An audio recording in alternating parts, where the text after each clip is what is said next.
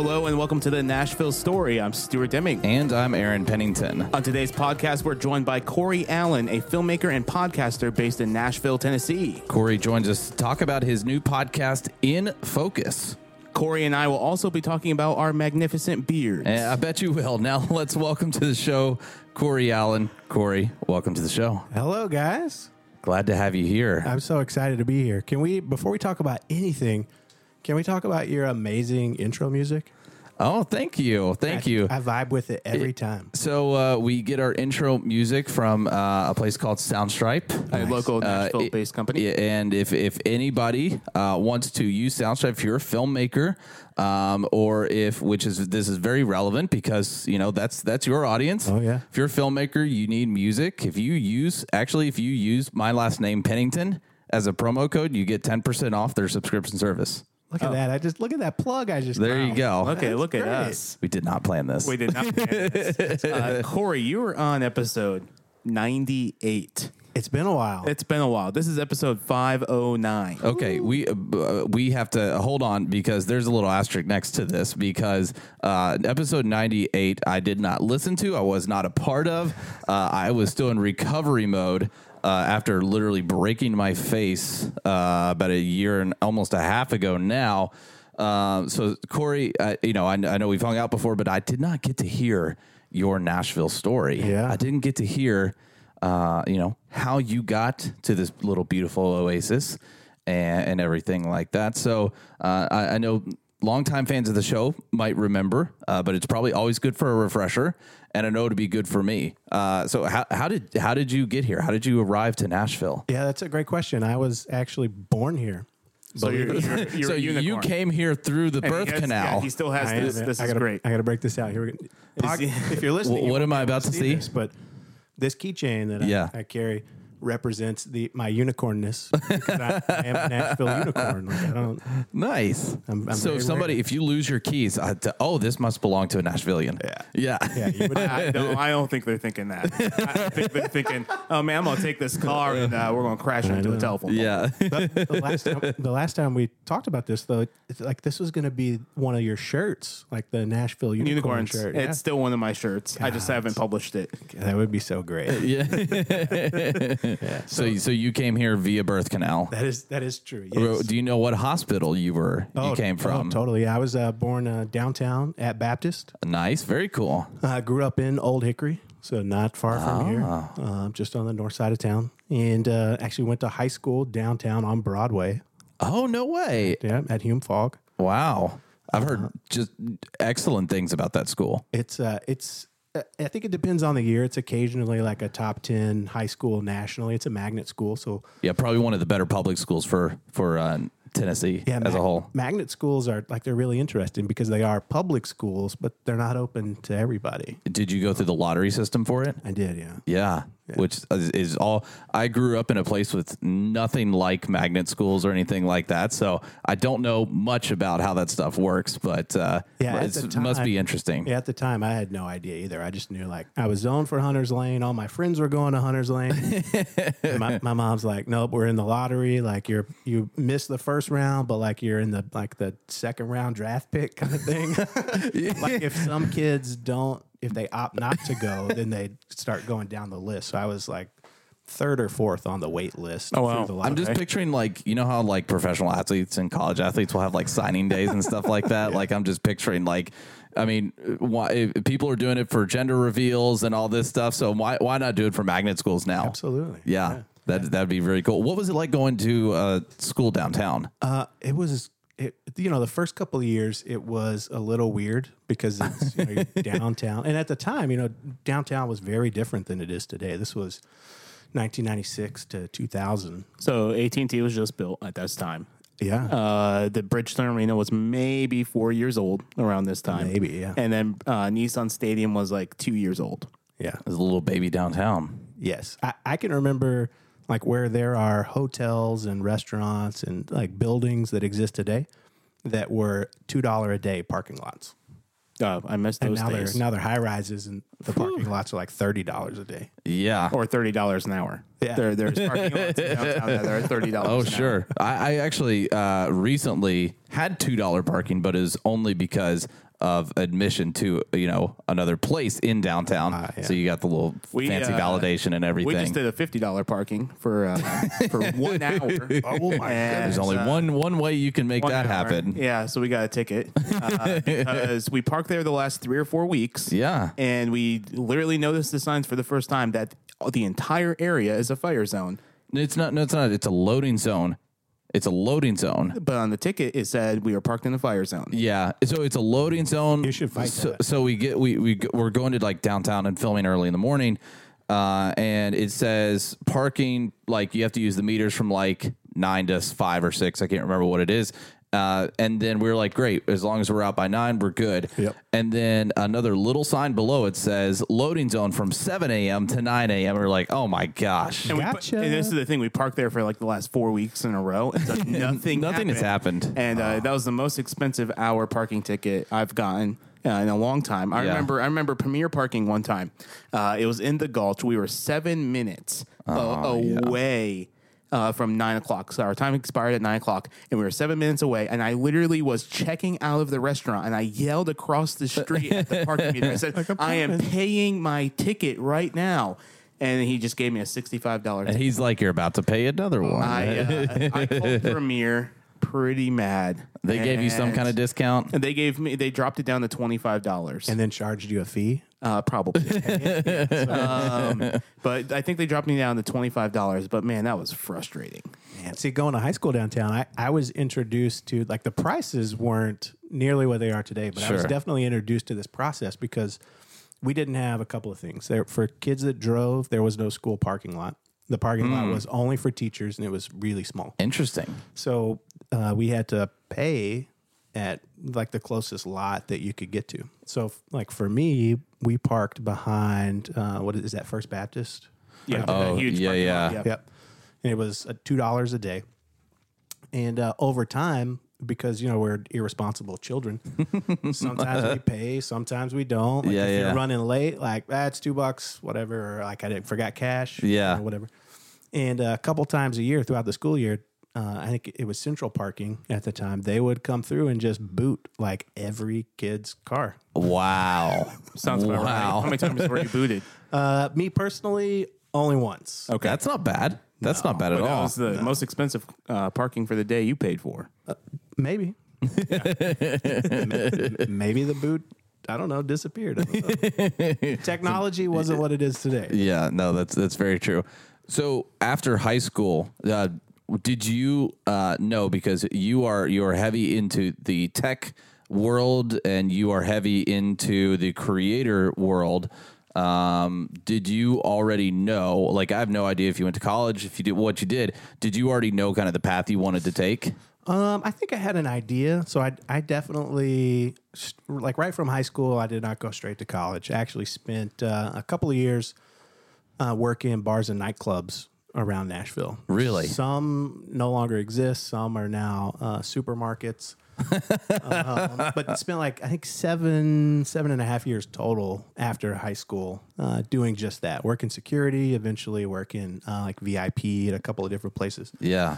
The first one was the Outer Limit, which used Oh, to be right yeah. across the street from the Nashville Zoo.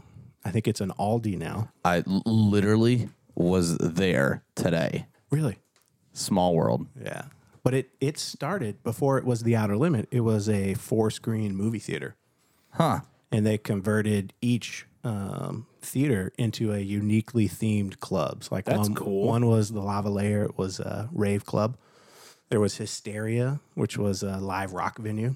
Wow. Coconuts, which was a karaoke bar. Wow. and then the big theater was the top 40 like like the just the super cool dance club called neptunes Interesting. and neptunes had this massive pirate ship that was built so like you walk in i'm sure i've got pictures and you could probably find some online but you walk into the into that part of the club and it's literally just this massive pirate ship that has been built and the DJ booth is like up on the That's- mast. that's- And that's then the whole incredible. dance floor is the top. That's so awesome. So cool. wild. That is amazing. And then the in the like the ticket area, like in the lobby, that was a like a where you could get food and drinks and just hang out. that sounds so awesome. It was it was When amazing. did uh, when did that bar close?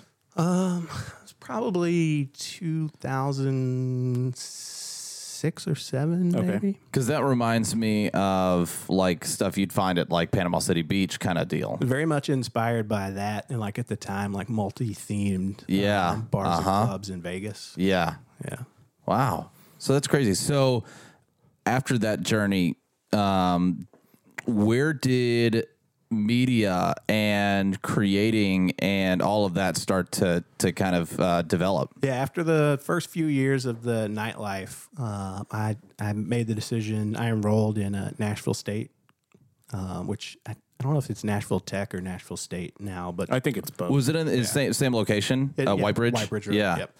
They had an amazing photography program. Um, so I enrolled there with with the intent of getting a degree in visual communications with a focus in photography.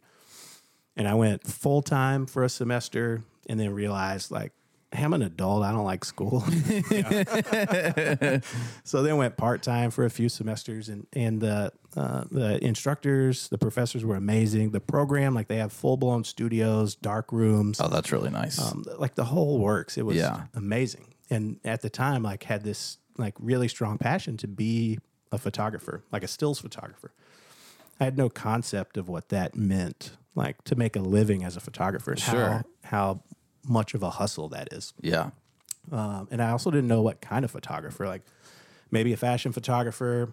For like half an hour, I thought, oh, a wedding photographer would be cool. That and then you did a wedding. and then you're like, peace. I've done uh, two weddings, I think, in my entire life, and I will never do another wedding again. That's, that's, that's, that's better than everybody who gets like w- wedding fatigue. Like they, they just go, go, go, go, go and do a bunch of weddings and then they like disappear off the earth. I've never done a wedding, and the last quote I gave to somebody for a wedding was ten thousand dollars. yeah. Yes, uh, like the- similarly, like if somebody's really like, no, like I, I just can't find anybody, I will just quote so high that either you're that committed and I'll just make it worth it. And I will Yeah. hire three or four second shooters Yeah. and just walk away with a nice pay. Yeah, like, I'll show up and like orchestrate, but uh-huh. Yeah. Mm. like not not getting into that. No. So No. so, but then just you know dis- decided that uh, man, like I like money more than I like uh, work. I think, and to to achieve the level of financial success that I wanted,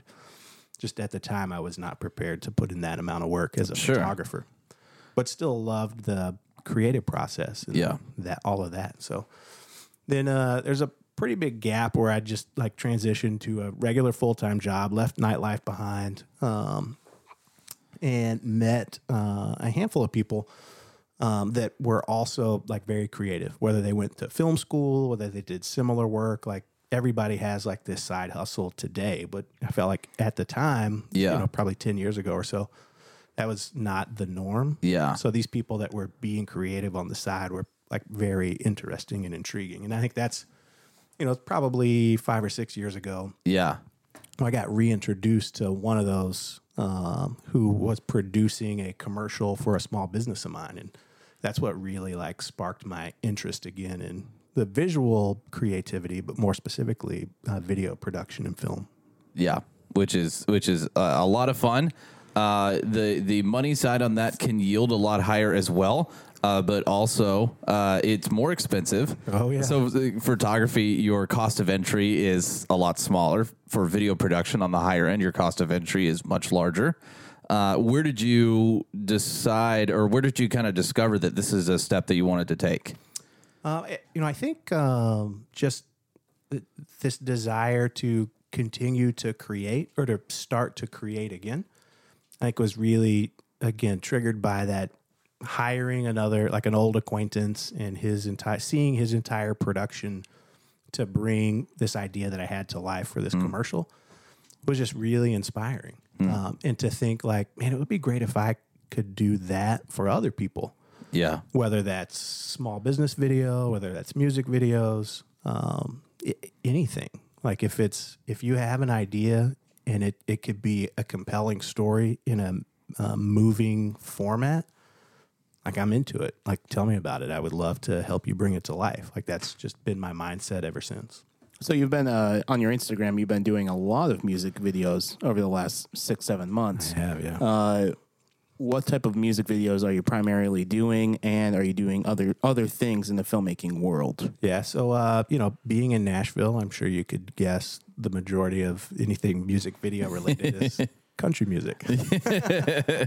yes. Uh, and and uh, but like that's great because the artists that I've had an opportunity to work with, they uh, they don't they're not like typical artists historically where you know they they maybe they wrote the song maybe they didn't they're definitely the performer and how music videos have historically worked is the artist or the label or management someone like on that side of the world will put out a bid or a call for treatments from directors and other creatives and then they read all these treatments and choose the one that they think best fits the scene, the theme and then production goes from there. So these artists that I work with, they like their music video ideas are a part of their creative process. So when they're writing the song, they already have in their mind this idea of like the perfect music video for that. Yeah. So it's a lot more collaborative. Um, it's actually a lot more fun that way versus the stress of like, all right, I have to listen to your song 20 times And to understand like, The treatment portion is most of the time it's I mean it's unpaid.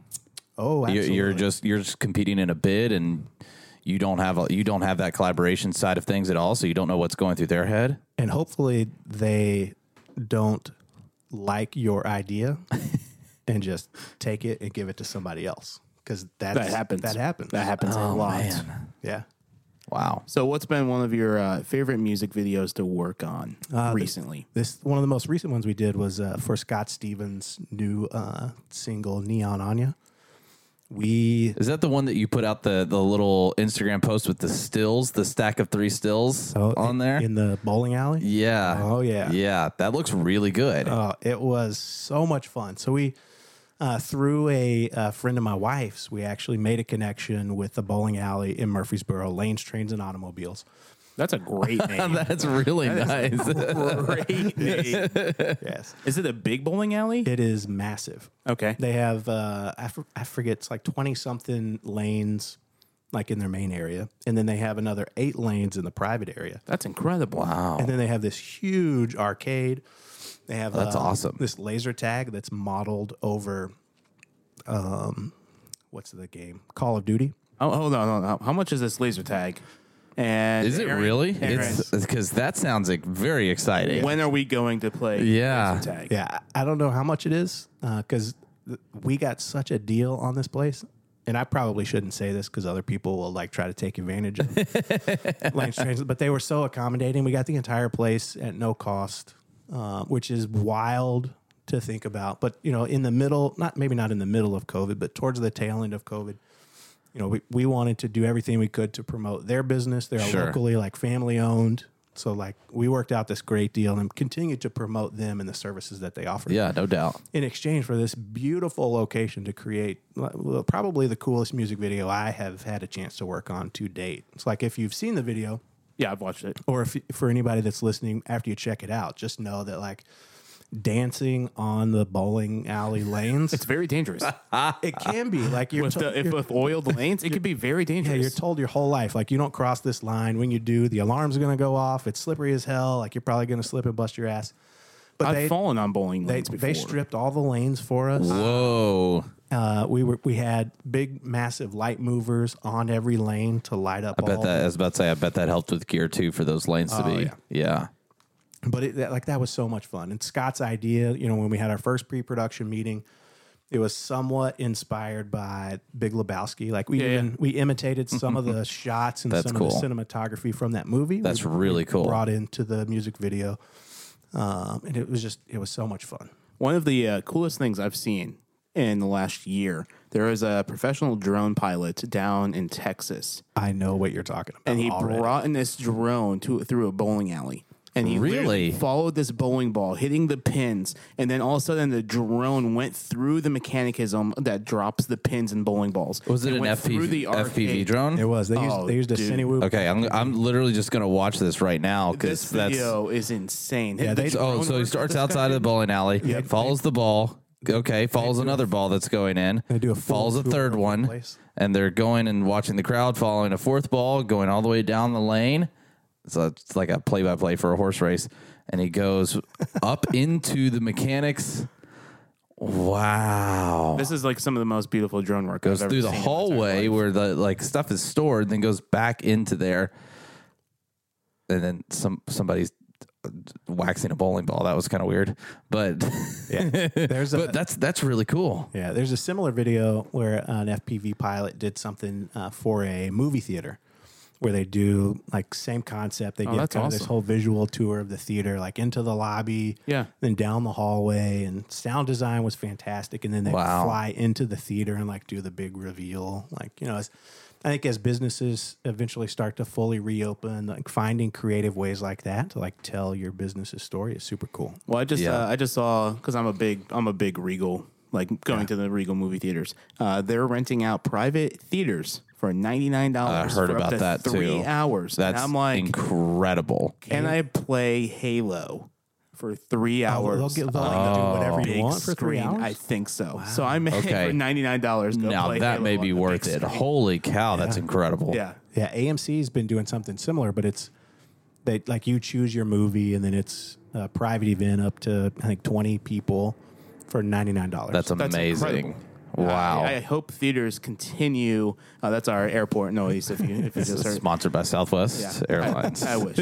um, but I hope theaters continue once they fully reopen to do that. yeah, I think they will just because it's it's uh, such a great opportunity for a lot of reasons. and um, I, I remember going to school and like being taught about movie theaters and distribution and stuff, and they don't make a whole lot off of the ticket. No. So they could possibly be making more money renting out that theater than Yeah. they would actually selling the tickets for that theater. Yeah, I for don't selling- know. I don't, but or it may be the equivalent of it. I don't. I don't know. Yeah. Well, so uh, Or you may have to have a food and drink minimum with your with your with your room reservation. I don't know. an average movie theater makes fifty cents per ticket sold, and a ticket on average in the United States right now is sixteen dollars, give or take, with like New York City, L.A., and Nashville prices, and so they're making only fifty cents of that movie ticket sold. Yeah.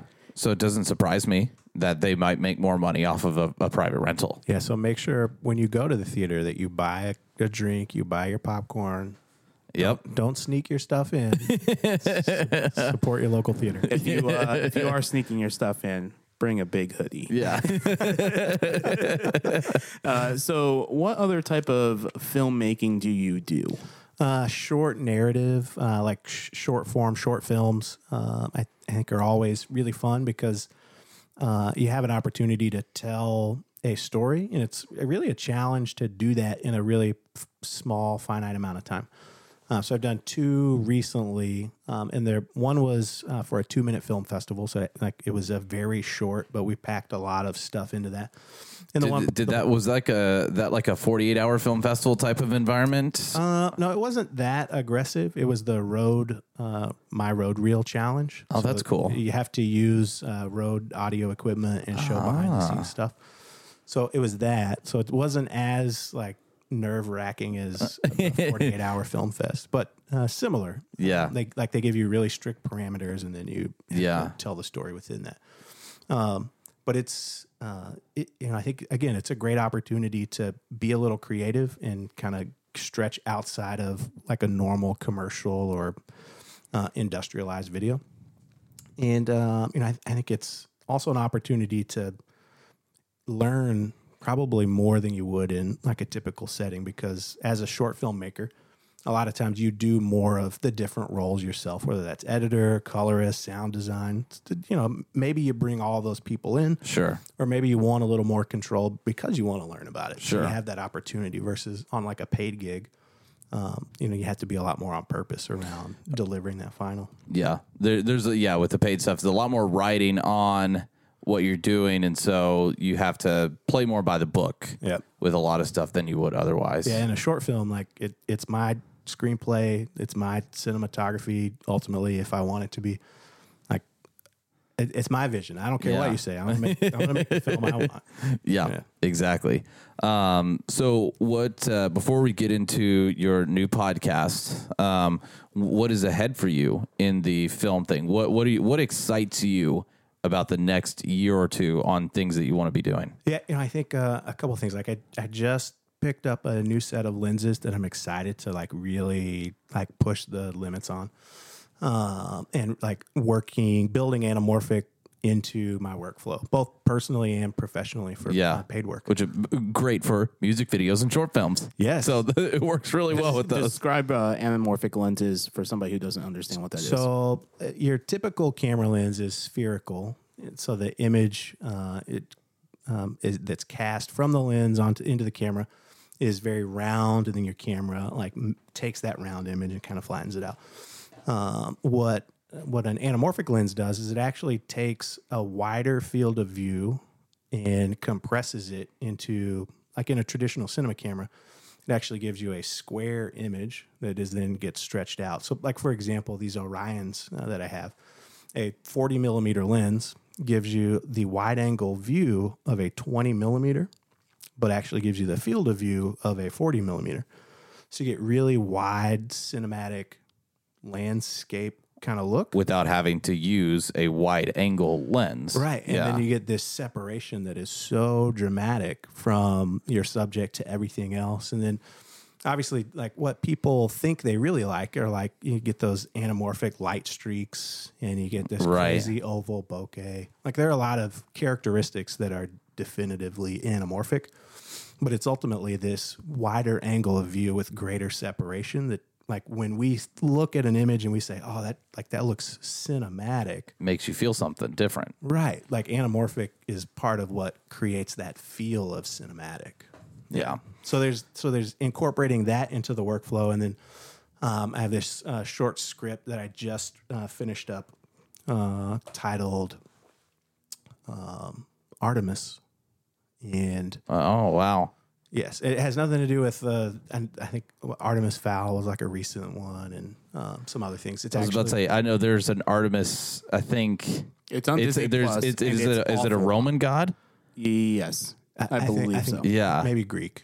Yeah. It's something. It's actually inspired by uh, the SpaceX and NASA uh, collaboration to like continue further space exploration Oh wow. and the Artemis lander. So Ah. this idea is it's actually uh like a social commentary on our uh, obsession with space travel and like seeking out new and different worlds. Oh, that's and awesome. the possibility of Very like, cool. life, but the social commentary is like we have fucked up so much shit here on Earth. Like, let's figure that out before we like continue to Ah. Interesting. Okay. trash Very other cool. planets Uh, were with a you sci-fi feel. were you a fan of Interstellar? Oh, it might be my favorite. My Have wife. you, have you seen Interstellar? No, I haven't seen it. Whoa. what? you, you are excused from the remainder of the podcast. I'll go take my laptop and uh, I'll be watch back it in right about now. an, uh, 90 minutes. We could and just look it up on the TV. Yeah. Uh, Interstellar. we could we could rent out a private theater and watch, watch it for ninety Yeah. dollars. Um, Regal, you can sponsor us anytime. uh, the Interstellar by Christopher Nolan. Uh, it's one- it's it's hands down one of the most Oh, it's such- amazing. It's films such a ever great made. story that the cinematography is gorgeous. Um, it's you know everybody has like if you don't know, have anything to watch but you want to watch TV like you just everybody has like their go-to movie. For me for years it was The Matrix. I love the Matrix. Ah, very cool. Now it it is Interstellar like and my wife makes fun of me because she like I might put it on before we go to bed. She's like, "Oh, Interstellar. Shocker." that scene we're not going to ruin anything uh, for you, Aaron. But that scene where Matthew McConaughey is just bawling his eyes out, Oh man. it, it tugs at my heartstrings. I start bawling my eyes out. So Stuart and I have talked about this before, and and you know I don't know how this developed for me, uh, but uh, and and you know Stuart, w- we have actually talked about this a little bit in depth. Stuart and I'm guessing you as well. Uh, default to maybe movies for that kind of e- experience. Um, but I have chosen, and I don't, I don't know why. Like television shows are more of my comfort. Um, and, and movies kind of um, i enjoy watching a lot of movies from like the 90s to like 2010 um, and i haven't been into movies a lot since maybe just because when i was on my own and out of the house i didn't just just didn't go to the theater as much Yeah. um, but Um, yeah, television shows are more of of my thing, and I do I do go towards the more cinematic television shows. Like it's like hard comedy and like extremely cinematic stuff. Uh, but I like television shows. I don't know why. Yes. What are your thoughts on Tenant? I, again, like so, C- Chris Nolan. you is, have not seen Tenant. No, and I haven't Oh, seen Tenet either. I know. Your mind. I know. I told Aaron. you, it's a thing. Aaron. I know. Chris Nolan is is my favorite director, like for many reasons. But like Tenant's another great example of like I know that there's all this controversy about like the story is so confusing or the sound design is garbage or like The sound design is not the garbage. It's, No, it's not. genius. it's designed for the most high end of theaters. So if Yes. you went and saw this at a shitty theater, like yeah, the sound design was probably pretty Dude, bad. I saw I saw an IMAX opening night, and it blew my mind because I had literally no idea what was happening.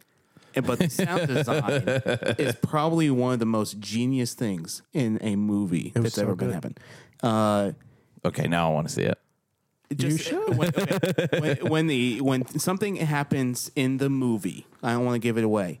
The sound design is reverse. yeah. It's incredible.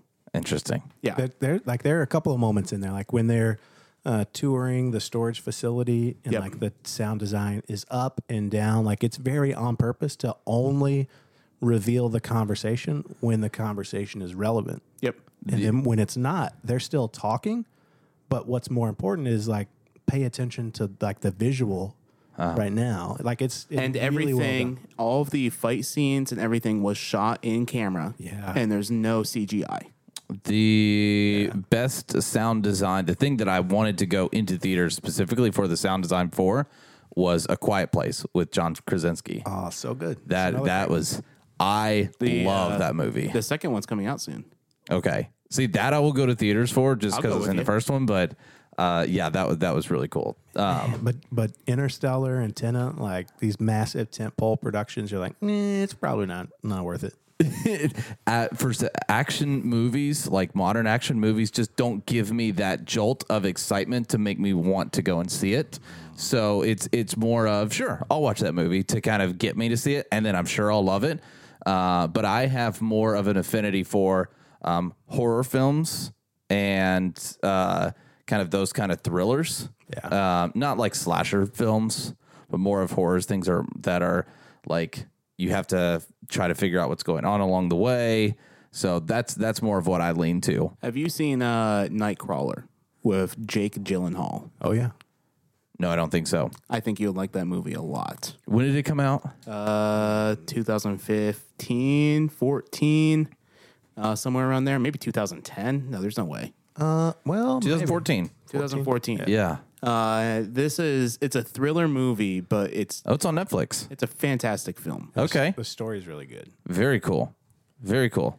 So Corey, you recently became a podcast host. I did. Uh, so what is your Welcome to the podcast world. yeah welcome? it's a it's a fun world. Uh, what is your podcast called, and what is the theme of the show? Yeah, so it's uh, in focus, and the the theme is uh, we really just wanted to create a, a podcast where we could connect with other creatives initially like in the visual space maybe they're photographers cinematographers largely focused around um, like film different film roles so we've you know we have a host of like a list of uh, directors independent producers um, and d- like um, editors, uh, ACs, all these different roles that go into making a, a production, whether it's a film, commercial, whatever that is.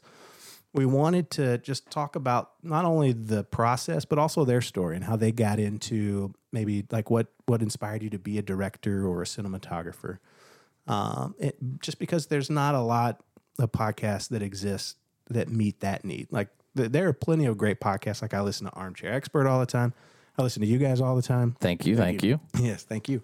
Um, but uh, like for things that I'm passionate about, like there are only a handful, and many of them like they've not had new episodes in months. Because most of them are probably years. in L.A. Right. and they've shut down everything. And most things on YouTube related to filmmaking are still in the direction. I think this will change soon because I, I'm getting tired of it. Five five cameras you should use in 2021. yeah. Uh, the cameras you should use for YouTube in uh, in in in the next six months, like things that are very grabby, and then um, and just uh, w- you know when I was you know, kind of uh, getting into these creators on YouTube. They were putting out incredible stuff, but now just it do- it's things that are are not attractive to me anymore to watch. Uh, so stuff in depth like this, I think, is fantastic. Yeah, thank you. There, you know, there are. I think YouTube has evolved a lot just in the last four or five years. You know, you think about creators like Peter McKinnon is a great example, who is Yeah. an amazing photographer and has done some phenomenal uh, cinematography work, even on a commercial level. Yeah, But even like his channel and the content he's created has evolved to exactly what you're talking about. it's a mass appeal for people who are starting out in the industry. Right, because for them, like that is that's that's their living. They do that for a living. They Yeah. have to they have to cater to what will continue to create Yeah. income and AdSense revenue for them. There are there are some really good YouTube channels like Yes. the Wandering DP does Yes. phenomenal work to educate around. Is like, that the guy out of uh, London, England? uh, no, No, that is okay. that's Philip Bloom. Philip Bloom is out of out of uh, the UK. Um, Creative North is a uh, a guy out of Sweden Hmm. that I love. He posts like once every six months, and it's incredible stuff bet when he it's good. does. I bet it's good. Yeah, Uh, and he's he's an incredible thinker. Uh, but he's he's off creating so much that uh, you don't get a lot from him. But it's I like it. yeah, I'll have to check him out. So, and I, I'm looking at the list of episodes right here. Um, I love the the titles because they I- they are directed towards people who understand it enough, Right. Um, but you, you go in depth with it. So I love the title. Can we fix it in post? That's fantastic. Uh, motivated lighting, I think, is is great. Um, so uh, tell me a little bit about uh, you, you. You said you want to interview a lot of people. The and but I'm seeing like Film School Friday, so I'm seeing a little bit of you. Also want to you know put a little bit of this kind of educational portion to it. Yeah, so we're trying to we're trying to balance this um, content approach where we have currently we have uh, quite a few episodes already kind of batched, and w- we wanted to approach it in a really structured manner. And the interviews and the guests that we would have on, we, we knew we, we wanted to do that bi-weekly. Just daily podcasts are amazing. Like you guys do a great hard, job. man. They are But hard. yes, they are a time investment. And Yeah, yeah. a lot. Um, and even weekly, like there's a lot of pressure there. And there's already so much great content for other things. Like uh, maybe we'll get to that point, but we knew Sure. we could definitely commit to bi weekly if it's like good long form, somewhere between 40 minutes to an hour. We Yeah. have an episode coming up where we actually had two guests uh, that run their own production company in Kentucky. Nice. That was our longest episode. What's the What's the company? uh, Forerunner? Very nice. Where are they out of? Uh, Bowling Green. Nice. Very cool. Yeah. There's a company out there uh, called VidMonster. I don't know if you've heard of them. No. Uh, they did a documentary for like a family member of mine up there. So that's Oh, very that- cool. Was that the New Orleans? Uh, the uh, the documentary? flood in Texas. flood in Texas, okay. Uh, after the hurricane several years ago. Yeah. Yeah. No, I, I'm very loyal to Forerunner. In Nice. Case, in case you guys are listening, I don't- that's the only production company I know. in- um, so yeah, so you know, we we wanted to have this biweekly rhythm of guests that's more uh, m- maybe giving someone an audience, helping expand their network, Yeah. expand our network. But then we also knew, like, just from a, a business standpoint, like if we ever want to do anything real with the podcast, you have to have a hook, you have to have something consistent. Yeah. So that Film School Friday was our, our idea to have regular weekly, very short form. It's, you know, most of them are five to six minutes long, Nice. but it was a fun way for me to kind of spotlight Bill and his knowledge because like he's formally trained, went to, went to college, went to film school, has his bachelor's in fine arts Nice. could I mean like he's phenomenal. So I thought what better way than to create content and also highlight your skills and abilities but to like put you to the test every Friday and let's see how much knowledge you retained. Did you ever through the process of of this think, okay, we're putting out an audio podcast about a visual medium? What, well, yeah. what- How is the? What is the? How do you balance that out? How has that been so far? Yeah, you know, there's always this like nagging thought of like how soon should we convert this to like a YouTube podcast or incorporate video into this? And you know, I think ultimately at the end of the day, uh, filmmakers, creatives, like we consume all forms of media. It's very true. We yeah. listen- w- w- like you guys are creative as well. You listen to podcasts, you make podcasts. Yeah, Maybe we're tired of having a screen in front of our face. that that was my first thought is first like there's a lot again a lot of work that goes into uh, creating a visual medium Yeah. in that format um, but i also sometimes i want a break to your point like i Yeah. don't i don't need a screen in front of me to consume yeah. like some of the some of the best media consumption time i have Our is video editing software already takes up I know. multiple screens. it's, al- it's already too much but like in the car on a whether it's a short drive or a long drive like you really like find yourself whether it's through music or through podcasts like audio it's just a different way to connect so yeah. right now we're comfortable with that because No, I dig it. the stories that we're telling the knowledge that we're helping spread audio still makes sense Yeah. It's still storytelling, which I think filmmakers find a really good way to do that no matter what. yeah for sure Okay. So, I uh, was about to bring this up. I think. I think you're. no, no, no. Go ahead. Oh, we, we, we, first off, we're sitting in a room with glorious beards. And so Corey, I just want some insights on your beard because my beard is pretty. Mid- I love my beard, you Uh, have a great looking but what is the story behind your beard? Uh, you know, I it it's a it's a storied beard for sure. Like I, it's uh it, the interesting thing too is like this length. This is about where I max out at. I've, I think I've seen it a little bit longer at times. I, Oh, I recently trimmed it, uh, m- maybe last weekend, just because it grows at different s- speeds, Sure. in different spots. So I don't want it mine to mine look crazy. becomes an X at the bottom of it. It like literally turns into an X. yeah. Uh, Interesting. I've, I've been growing this beard currently for, gosh, I don't, I, I think the last time I was almost beardless was my wedding. And that was uh, almost 14 years ago. wow. So you, you have me beat. I'm almost at eight years. But see, I, I if, for those of you listening, you can't tell, but I don't have anything really left on top.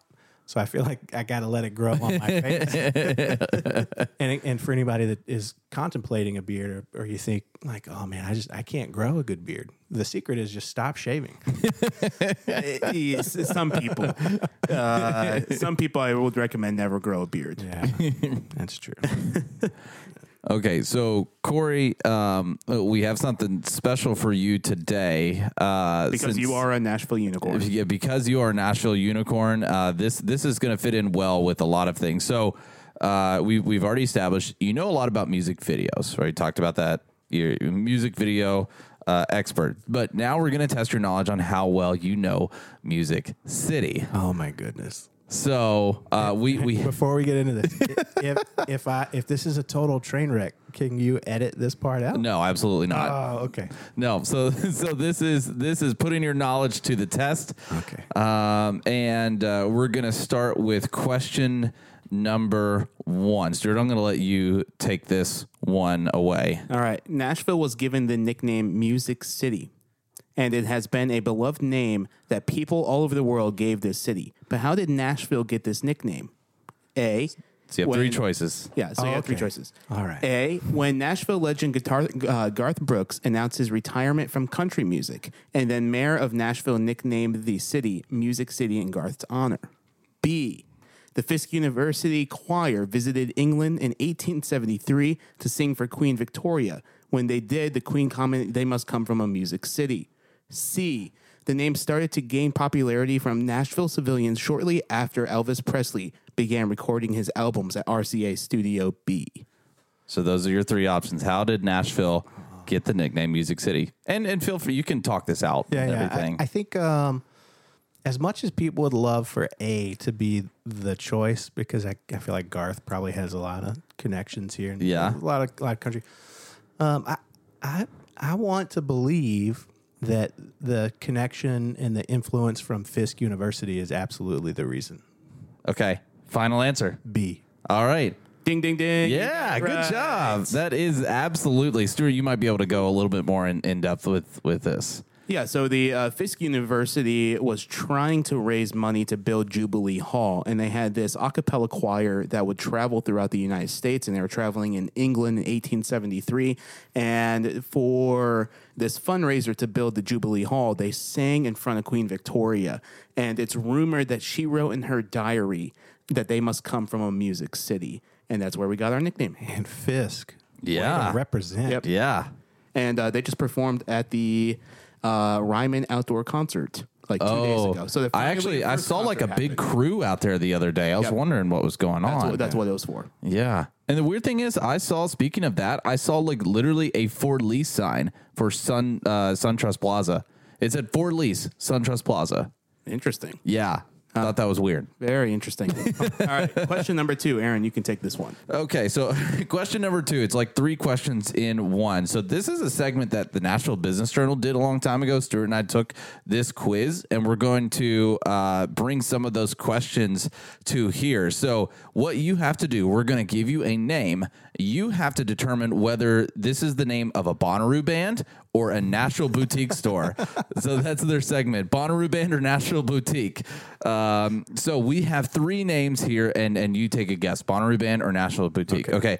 The first one: whiskey water. Is that a Bonnaroo band or is it a, is it a Nashville boutique? That's a Bonnaroo band. That is a Nashville boutique. It- it is No it is idea very what that very is. difficult. What's cool is uh, when I went back to to go get that, um, it it told us still because it you know we're signed in on that account and everything with the business journal, so we still see what our answers were at the time when we took this quiz. So it's a it's a clothing brand for rock and roll lovers wi- uh, drinking whiskey, and it's off of it's in East Nashville. Oh. Whiskey water. I'm sorry. All right, number two, uh, Lizard Thicket is Lizard Thicket a Bonnaroo band or or a Nashville boutique store? if that's not a Bonnaroo band, I don't know what it is. Okay, Lizard Thicket is. uh, It is a Nashville boutique. And Yeah. it is uh, in Green Hills. It is a women's uh, jewelry and clothing store. Oh well, that makes sense. I don't. I don't wear women's shoes. All right, and number three, uh, the name of this is Shovels and Rope. Is Shovels and Rope a Bonnaroo band or a Nashville boutique store? but you know what? I'm committed at this point. This one has to be a boutique store. Okay, here we go. Final answer, and it is a Bonnaroo band. Shovels and Rope are an American folk duo from Charleston, South Carolina, and it's a husband and wife like Americana band. who's the shovel and who's the rope? I have. You asked them that question because that seems like it could be some Shovel and rope. If you're listening, I'm sure you all make some amazing music. And clothes. If they put, maybe they make clothes. maybe. we could win the, get you that one on a technicality. Ah, Yeah. They sold clothes. Okay. Um, and our third question is how did Nashville hot chicken establish? Stuart, I'm going to let you read off the uh, the answers. All right, so Or the choice- choices for this one. choice number I don't. A. Even, I don't need your Or letter multiple A. Oh. choices. Uh-oh. Uh-oh. Okay, go for it. I mean, it's the princess story. Uh, well, tell Yes. it. What is it? Oh, you want me to tell it? okay, so the, uh, the the husband and the wife, and they were having an argument. Yeah. like maybe he was stepping out, or like accused of stepping out, or something.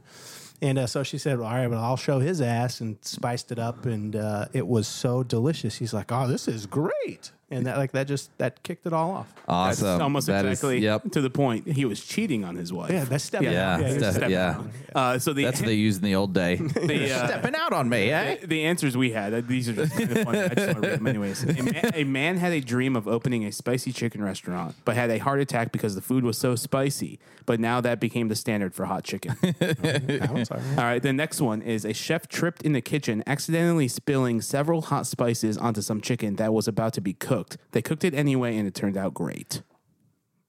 It's all right. Uh, the original story is the best story. Yeah. Absolutely. No, it is. That was a that was a great retelling of it. Speaking of hot chicken, what's one of your favorite restaurants in Nashville? Hattie B's, hand down. I, I think we talked about this uh, when I was on the, the last episode. I, I actually I went to high school uh, with Nick Bishop, who's Oh, the- wow. yeah. So if you know anything about Hattie B's, like Nick Bishop is the founder. And I uh, I ran That's into awesome. I ran into Nick two weeks ago And I'm way. like, hey man, I've been trying to get you on my podcast forever. Let's connect. Yeah. And he, we haven't connected. So if anyone knows Nick Bishop, Nick. let's make Come that a on. They, thing. th- I mean, they they stay busy. You know, they they recently opened uh, the first Hattie B's in Las Vegas. Wow. Um, And they just opened one in Fifth and Broadway. Yeah. Two weeks or three weeks. I was there. I was at Fifth and Broad around ten forty-five in the morning because they uh, all the restaurants open at eleven, and there was already five or six people in line I'm sure. there. And so by the time it opened, there were about thirty people in line. Well, Corey, thank you so much for uh, coming onto the Nashville story. Where can people follow you on social media and hear your new podcast? Yeah, absolutely. Uh, so you can find me on Instagram at Austin Allen. I'm sure you'll leave that in the show notes and then uh, infocuspodcast.com. Awesome, Corey. I'm, I'm glad I got to hear your Nashville story for the first time. Uh, thank you for uh, all the, the insight into uh, the the Nashville when you were growing up. Absolutely. And uh, thanks for coming on and and uh, sharing a part of your story in your podcast. Thank you, guys.